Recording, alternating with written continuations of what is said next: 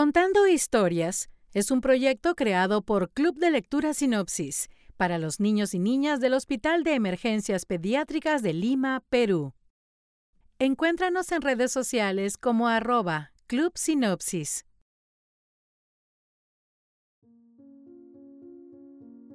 Laura, la niña de los pies gigantes. Escrito por Rosana Sala. Narrado por Magda Boteri. Claro, por el tamañote de tus pies eres la primera en llegar a la clase. Le decían sus compañeros a Laura. Pie grande la llamaban. Y ella, la pobre Laura, en lugar de no hacerles caso, les creía no les respondía y se refugiaba en sus libros, en sus tareas y en sus dibujos que la distraían. Laura era delgada. Su pelo color castaño lo llevaba amarrado en dos trenzas que le alcanzaban los hombros. Sus canillas eran muy largas y sus pies, los pies de Laura, crecían y crecían tanto que le pesaban. Eran gigantes. ¿Por qué mis pies son inmensos? Le preguntaba con frecuencia Laura a su mamá. Tengo 10 años y son más grandes que los tuyos.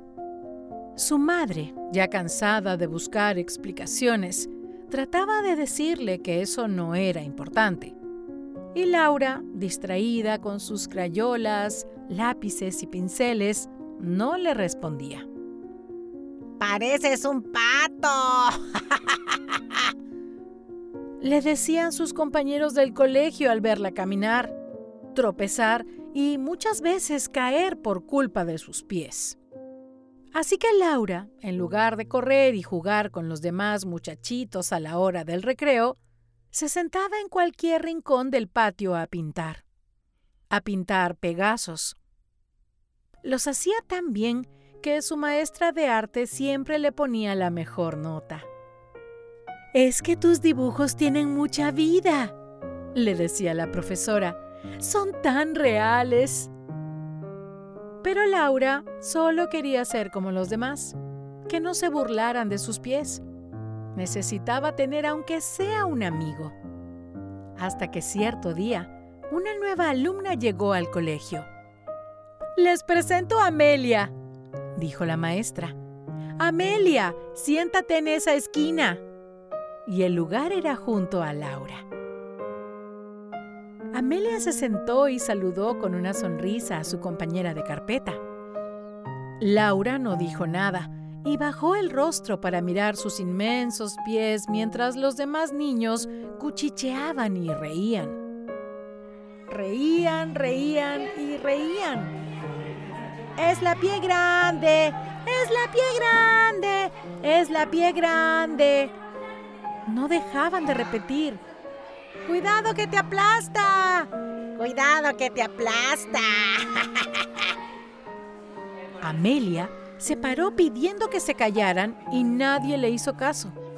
Y la profesora le llamó la atención a la nueva alumna y a los demás muchachitos y retumbaron las carcajadas. Laura, cada vez más triste, abrió su cuaderno y miró su Pegaso. Ese dibujo que sin saber por qué ella siempre hacía. ¡Qué lindo pintas! Es para ti. Le dijo Amelia a Laura entregándole algo que parecía ser un lápiz amarillo brillante, muy largo, que terminaba en forma de estrella. Vuela, Pegaso, por favor, llévame contigo. Dijo Laura en voz baja, recibiendo el regalo de Amelia sin atreverse a mirarla a los ojos. En ese instante, un estruendo invadió el salón de clase y el Pegaso. El Pegaso salió del cuaderno de Laura. El inmenso caballo alado voló hasta pararse en sus cuatro patas frente a todos. El animal era exactamente igual al que dibujaba la pequeña, azul, con una montura dorada resplandeciente, majestuoso. El Pegaso empezó a batir sus alas con fuerza, haciendo caer los cuadernos, lápices de colores y papeles de las carpetas. Los pequeños retrocedieron y después de un intenso alboroto, extasiados con aquella presencia, quedaron en silencio. Solo Amelia sonreía feliz. De un momento a otro, como si despertaran de un profundo hechizo, los niños intentaron treparse al animal. ¡Yo primero! ¡Es mío! Uno por uno, a veces en grupo, ayudándose entre ellos, hacían todo lo posible para subirse al Pegaso azul, pero sus pies diminutos y escurridizos no les permitían montarlo. El caballo alado, sabiendo lo que iba a suceder, permaneció quieto y transcurridos unos minutos con una elegancia casi humana, bajó con suavidad la cabeza y volvió sus ojos de pestañas largas, rizadas y turquesas, así como las pintaba Laura, hacia ella.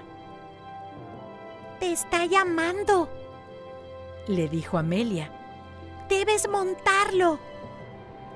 Por segunda vez, el silencio se hizo absoluto en el salón, hasta que los niños, con excepción de Amelia y Laura, empezaron a reír. ¡Tú puedes! le dijo Amelia con una voz tan dulce que se sintió a pesar de la insoportable bulla. Asustada, Laura se acercó al que alguna vez había sido solo un dibujo hecho con lápices de colores en un papel y lo hizo. Gracias a sus largas canillas e inmensos pies, y para sorpresa y envidia de casi todos los presentes, Laura trepó con facilidad al caballo alado. Los niños dejaron de burlarse.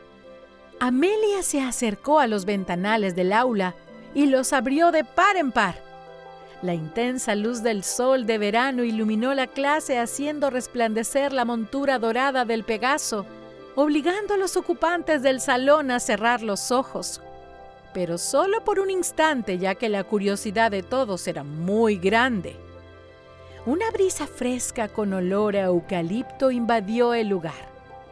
Nadie se atrevió a hablar.